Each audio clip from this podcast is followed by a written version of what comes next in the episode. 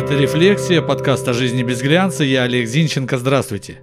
Еще в школе нам увлекательно рассказывали про мох на северной стороне деревьев, про муравейник с пологой южной и отвесной северной сторонами. Не знаю, что вам из школьной программы в жизни пригодилось, но с годами вы точно узнали, что мох растет на дереве там, где сыро и тенисто, а не там, где север. Да и муравейники либо разорены гуляками, либо до безобразия пологие со всех сторон. Поэтому сегодня только о реальных и абсолютно практических советах. Итак, если что-то ползет под ногами, это не обязательно ядовитая змея. Это раз. И два, змея боится вас не меньше, чем вы ее. Так что если гада не преследовать, он просто уползет. Ну а если на голове змеи у основания черепа две желтых точки, это безобидный уж. Я это к тому, что у нас на севере Центральной России, например, в этом году очень много гадюк. Так что если приехали на пикник, хорошенько обтопайте территорию отдыха. Прямо так, ногами, по земле, как будто танцуете языческий танец. Змеи твари деликатные, топота не любят, они уползут, если отдыхали рядом, хоть и безухие. Сейчас противопожарный режим, костры и мангалы жечь не рекомендуется, но кто же всех остановит? Поэтому не стесняйтесь окапывать место розжига, а машину вплотную к костру не ставьте. И с подветренной стороны не ставьте, чтобы потом пешком домой не возвращаться. И палатку рядом не ставьте. Кстати, о палатке. Так как крупный зверь или пожар может прийти к вам со стороны леса, ставьте палатку выходом к воде. Обычно же мы все у воды отдыхаем. Так легче смыться, так сказать.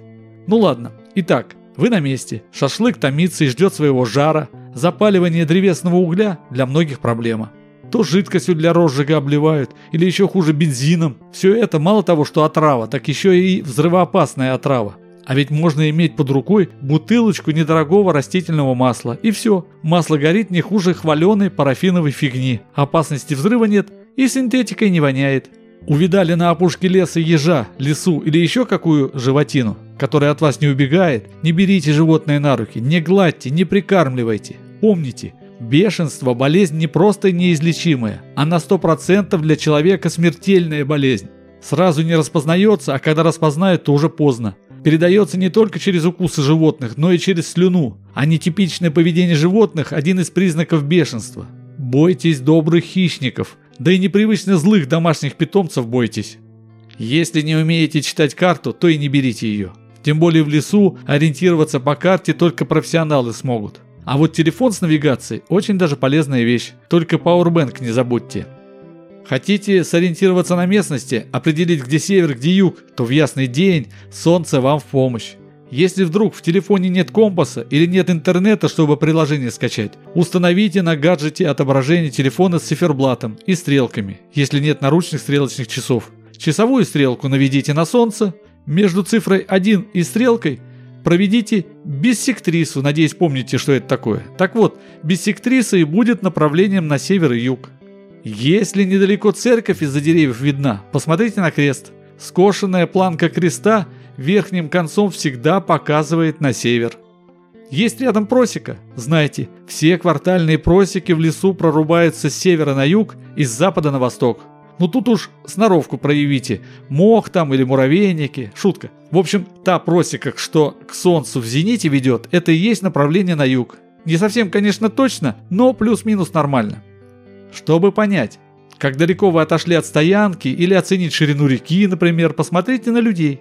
Если еще различаете лица, удалились до 100 метров.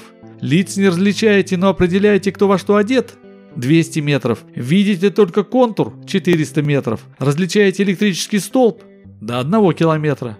Или так, различаете уши собаки, если это, конечно, не карманная собачка, 100 метров. Узнаете хвост, масть, видите голову 200 метров. Различаете ноги бегущей собаки 300 метров. Понимаете, как собака двигается 700 метров. Можно ширину оврага или реки с помощью кепки измерить. Но тут помощник нужен. Посмотрите на противоположный берег и надвиньте кепку так, чтобы противоположный берег совпал с линией горизонта козырька кепки. Затем, сохраняя горизонт, повернитесь к ровному участку земли возле вас и попросите напарника отойти до линии горизонта козырька.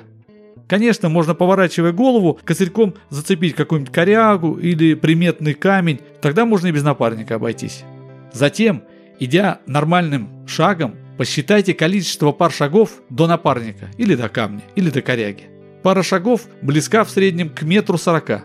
Вот метр сорок и умножайте на количество пар. 50 пар шагов, соответственно, будет 70 метров.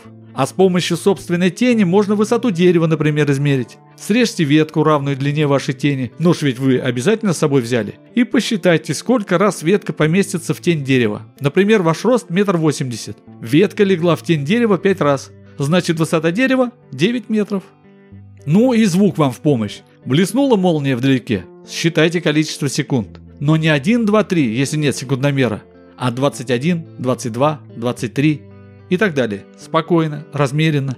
Количество секунд умножайте на 330. 20 секунд – это 6 километров 600 метров до грозы. 10, соответственно, 3300.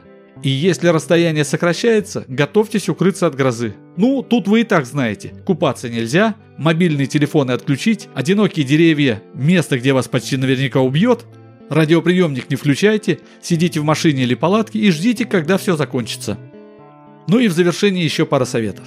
Если идете по натоптанной лесной тропе, а ветки бьют по лицу, а вы не член сборной России по баскетболу, то сворачивайте скорее в сторону, потому что это не человеческая тропа, а звериная, а у зверя на пути лучше не стоять.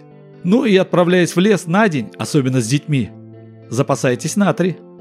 Так и живем. Это была «Рефлексия», подкаст о жизни без глянца. Я Олег Зинченко. Заходите в сообщество «Рефлексия» ВКонтакте, ставьте лайк, подписывайтесь. В следующий раз расскажу о том, как без репеллентов спасаться от комаров и чем врачеваться в лесу при отсутствии медикаментов. До встречи! Thank you.